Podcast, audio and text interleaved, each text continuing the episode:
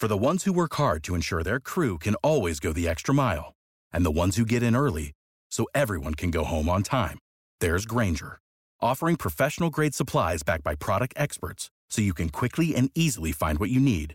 Plus, you can count on access to a committed team ready to go the extra mile for you. Call, click Grainger dot com, or just stop by. Grainger, for the ones who get it done.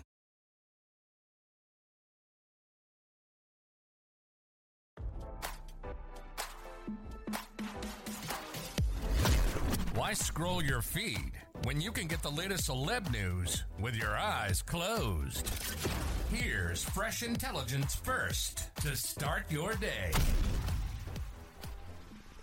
Former adult performer Kagney Linn Karter got into a tiff with singer Chris Brown years before her death, berating the R and B artist and claiming he paid her two thousand five hundred dollars to be an escort.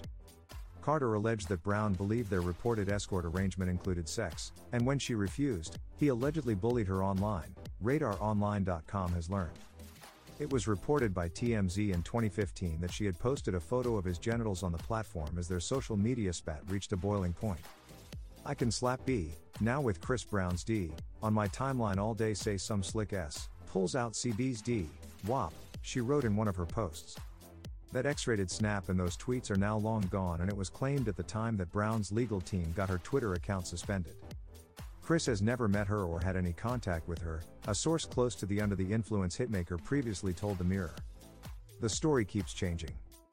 First, it was that he tried to hire her and she said no, so he harassed her on social media, they said. It's all rubbish. Brown has not yet addressed the resurfaced reports about their past feud.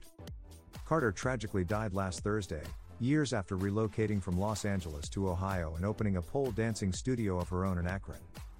The former adult entertainer was found dead at age thirty-six and has since been determined to have died from a self-inflicted shotgun wound to the mouth. Carter sadly took her own life in her home, according to a GoFundMe account launched by her friends to help cover memorial costs after her sudden passing. Her pals, who own two fitness studios in the Northeast Ohio area, said that Carter struggled with mental health issues as the years passed by but always tried to remain strong and optimistic. We were first-hand witnesses to Kagney's spirit, they shared. And as much as we have all cried for her, we know she would have cried for us tenfold. That was just who Kagney was. She loved deeply. And, because of that, she will be missed just as deeply. More than seventeen thousand dollars has been raised for her family, far surpassing the eight thousand dollars goal. Any leftover funds will be given to a local animal rescue charity. Now don't you feel smarter? For more fresh intelligence, visit Radar Online dot com and hit subscribe.